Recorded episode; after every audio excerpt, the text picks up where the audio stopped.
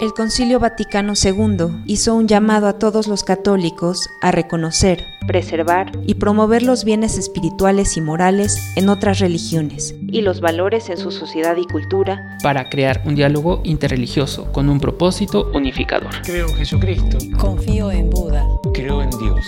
Escuchas el podcast de la Coremag. Segunda temporada un recorrido a testimonios de vida de diversos agentes de evangelización, puestos en diálogo con otras religiones como una forma de unir las manos para trabajar por un mundo de paz, libertad, justicia social y valores humanos.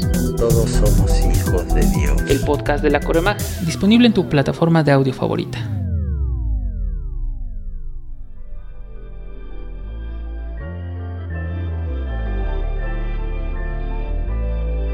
Ponente Padre Roberto Figueroa Gómez, misionero de Guadalupe. He sido invitado para hablar sobre el diálogo interreligioso. Soy el Padre Roberto Figueroa, misionero de Guadalupe. He trabajado en la misión de Kenia, en Mozambique y en el Perú.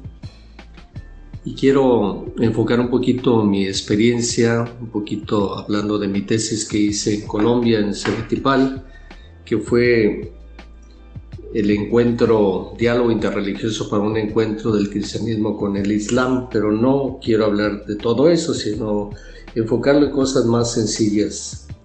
En primer lugar, eh, el diálogo interreligioso pues es un fenómeno cada vez más global. Hablar de él es perdernos quizás en discusiones estériles, sino llegar a algo concreto. Por eso el primer encuentro que yo hablo es el encuentro de Abraham, que es nuestro padre en la fe, que representa precisamente el padre del judaísmo, del cristianismo y del islam. Él nos invita a que en el Mambré, en aquella sombra donde recibe a aquellos personajes, él también es el hombre del encuentro, el hombre del diálogo, el hombre es llamado Padre en la fe y que nos representa estas tres religiones monoteístas. Por lo tanto, Abraham nos invita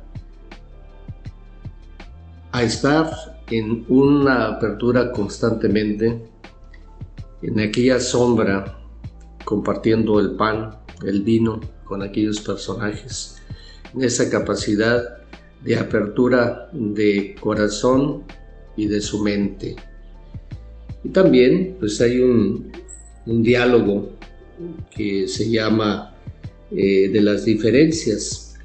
Así enfrentamos el reto que lanza buscar lo auténticamente original y diverso, que señala no solamente las carencias, sino la posibilidad del enriquecimiento recíproco y el fortalecimiento de la propia identidad. Ante un panorama incierto, no se debe perder el horizonte imaginario de que es posible, a pesar de los conflictos y posiciones adversas, intentar reflexionar juntos en lo que nos une y enriquece. Favorece el encuentro en que el diálogo, que es puerta de entrada para mejores entendimientos fraternos desde una fe compartida. También el diálogo se puede ver desde el nivel eh, de la libertad religiosa como un derecho inalienable del ser humano, punto de encuentro y praxis pastoral. En este apartado final es necesario desarrollar y describir lo que se entiende por libertad religiosa tanto desde el cristianismo como del islam. Nos preguntamos, ¿es posible hablar de libertad religiosa en ambas religiones? El cristianismo y el islam están dispuestos a renovarse en su interior y mostrar al verdadero Dios que es libertad y que se fundamenta y es fundamento de todo derecho humano. Ambas religiones están dispuestas a afrontar los compromisos desde la praxis pastoral e interreligiosa del diálogo. Se puede hablar de libertad religiosa en una iglesia que sanciona a sus teólogos por expresar sus ideas. Los derechos humanos realmente son inalienables del ser humano. Estas preguntas y muchas otras irán emergiendo desde los diferentes discursos y horizontes de frontera religiosa para el diálogo enriquecedor entre los cristianos con el Islam. Por eso también la iglesia tiene desde su magisterio una manera de entender y entenderse en su diálogo interreligioso. Creo que quien abrió la apertura indiscutiblemente fue el Papa Juan XXIII, llamando a un concilio Vaticano II, en el que dijo, abramos las puertas para que entre una nueva frescura, un nuevo aire en la iglesia. Es el Papa del diálogo, es el Papa que quiere dialogar con todas las posturas de su tiempo, el, el existencialismo, del marxismo, del ateísmo, del modernismo. Y así debe ser la iglesia, estar abierta para un diálogo de interreligioso en el cual la iglesia no es dueña de la verdad, sino que quiere compartir la buena nueva de ese Jesucristo que es nuestro camino, verdad y vida. Y por eso la iglesia no en vano habla de una manera muy bonita eh, eh, al, al hablar del Islam y lo reconoce precisamente como el la religión que sabe y que sobre todo dice en el número 3, la iglesia mira también con aprecio a los musulmanes que adoran a un único Dios y subsistente, misericordioso y omnipotente, creador del cielo y de la tierra, que habló a los hombres a cuyos ocultos designios procuran someterse por entero. Pero se sometió a Dios Abraham a quien la fe islámica le refiere de buen grado. Veneran a Jesús como profeta, aunque no lo reconocen como Dios. Honran a María, su madre virginal, y a veces incluso la invocan devotamente. Por eso, el Papa es el diálogo pastoral interreligioso una posibilidad de encuentro entre el cristianismo y el islam. Sin duda que en este trabajo hay evidencias de que el diálogo pastoral interreligioso es un instrumento relevante para promover el encuentro entre las dos religiones, ya que el método hermenéutico comparativo permite que se diera una aproximación con profundidad a los contenidos esenciales de la revelación contenida en cada una de las religiones. De una parte y de otra ha permitido establecer los puntos o puentes que se pueden construir en un diálogo respetuoso, fraterno, de cada uno de los elementos que pueden posibilitar un encuentro centrado en la misericordia divina y en la valoración de la dignidad de la persona. El diálogo que se aborda en este estudio desde un enfoque teológico pastoral, no únicamente desde la perspectiva humana, entendemos de convivir como personas o grupos humanos, sino principalmente para participar del plan salvífico desde Abraham, Moisés, los profetas, que en los últimos tiempos nos ofrece Dios en su Hijo Jesucristo.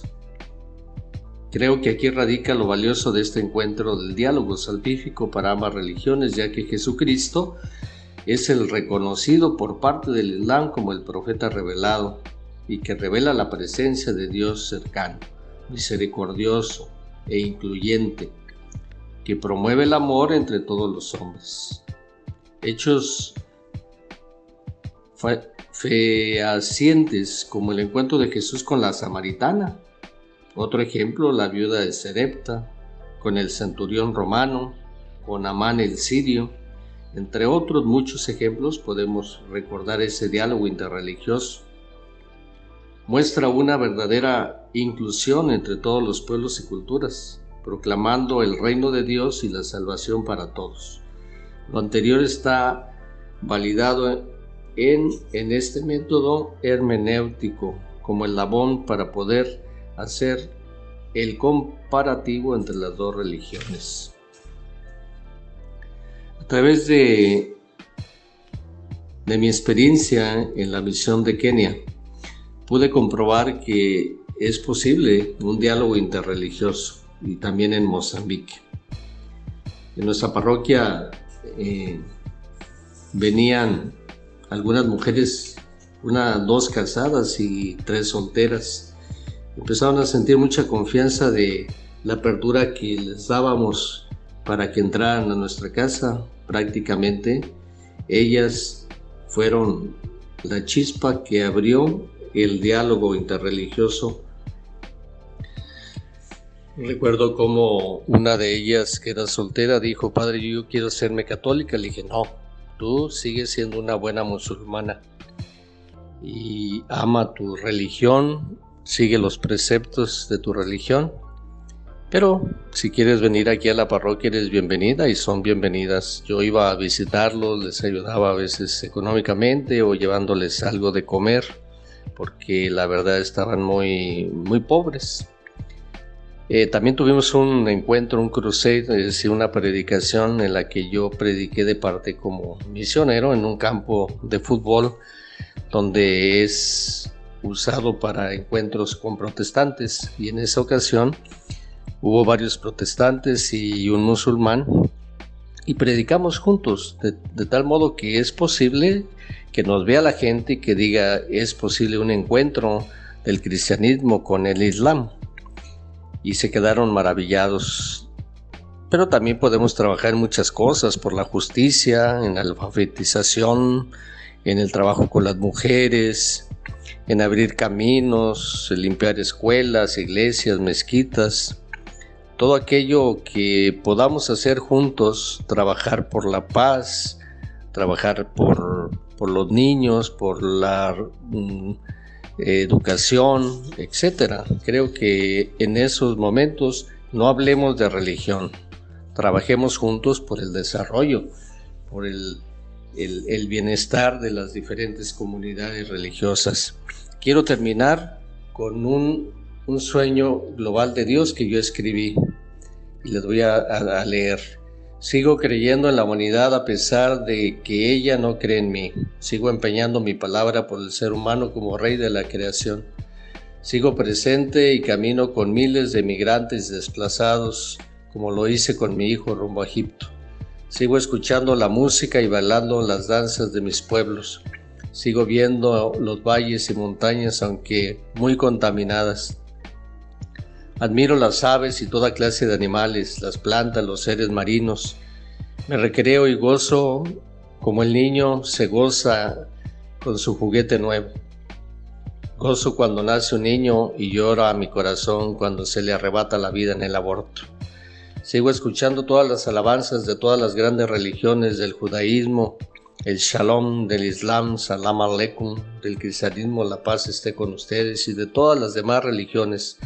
Estoy en diálogo con ellas y con los hombres de ciencia, con los intelectuales, los filósofos, los teólogos, los artistas y artesanos, el arquitecto, el ingeniero, el maestro, el poeta, el doctor, la enfermera, el campesino, el indígena, el astronauta, el navegante, el estudiante, el encarcelado, con el periodista y el político, con el enfermo y marginado, con el pobre y el rico, el drogadicto y el hombre de la calle, con el sentenciado a muerte y con el hombre libre. Sueño en un mundo mejor, en una aldea, aldea global donde debe reinar la solidaridad, la hermandad, que nunca se justifiquen las grandes religiones, las guerras y genocidios en mi nombre, donde ya se viva el reino de Dios aquí y ahora, donde ya se saboree la paz y el amor, donde el sufrimiento se convierta en gozo, donde la tristeza se convierta en alegría, donde el hambre se convierte en banquete, donde la duda se convierte en fe, donde la maldad se convierte en bondad, donde la tiranía se convierta en perdón, donde la esclavitud se convierte en liberación, donde el pecado se convierte en gracia, donde la violencia se convierte en armonía, donde los miedos se conviertan en confianza, donde el explotado se convierta en Señor, donde el terror se convierta en hermandad Sigo creyendo y soñando en la humanidad, a pesar de que la humanidad deje creer en mí. Sigo empeñando mi palabra por el hombre que es el rey de la creación. Qué difícil es dialogar con el que piensa diferente a mí. Ven, sentémonos como Abraham, como lo hizo con los tres personajes que lo visitaron, y él, como les ofreció un banquete en la sombra de Mambré, cristianos e islam, están llamados a un diálogo de iguales, por la verdad a través de los encuentros llenos de humanidad y divinidad. Termino como dijo Hans Kuhn, no habrá paz entre las naciones sin paz entre las religiones. No habrá paz entre las religiones sin diálogo entre las religiones. No habrá diálogo entre las religiones si se investigan los fundamentos de las religiones. Muchas gracias. Espero que haya sido una buena aportación.